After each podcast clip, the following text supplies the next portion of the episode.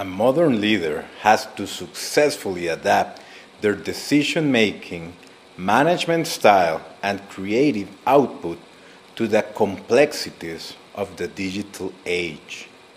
Being a successful leader in this new era requires a different approach, a different skill set, and a different way of thinking.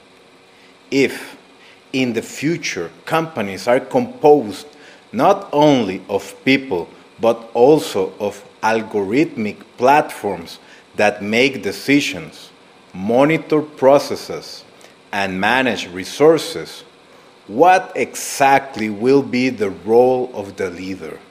Can you be a leader if you are not making all the critical decisions? Can you be a leader without an impressive job title and a team of subordinates? Can you be a leader without people following you? We like to tell each other stories about leaders, whether classic myths of or Hollywood movies, businesses, biographies, or news stories we tend to portray leaders as individuals with exceptional qualities who act as heroic agents of change, defending their people from enemies and leading them safely to a promised land of prosperity. In a digital world, the problem is that traditional distinctions, those between competitor and partner, local and global, boss and subordinate, customer and product, human and machine are all blurred. Data and algorithms now connect us in complex and dynamic ways beyond the perfectly organized models of 20th century organizations, industries, and societies.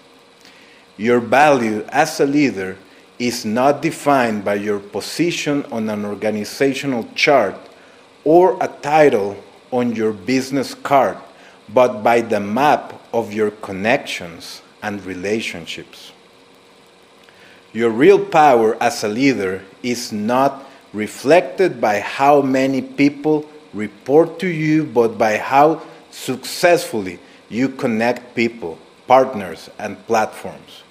You add the most value when you grow and nurture your organization's network, not when you claw your way to the top of the corporate pyramid. Artificial intelligence is capable of continuously weaving meaningful connections between data, so we must challenge all our traditional notions about structure, hierarchy, and order being a leader in the digital age means more than just being able to share some rehearsed anecdotes about artificial intelligence and big data. It means learning to check your ego, willingly tearing down the corporate structures that support your status, letting go of the idea that you need to make all the decisions letting your team self organize and self manage, not worrying about always being right, openness to more open forms of partnerships and working arrangements, and above all, embracing a new and uncertain future.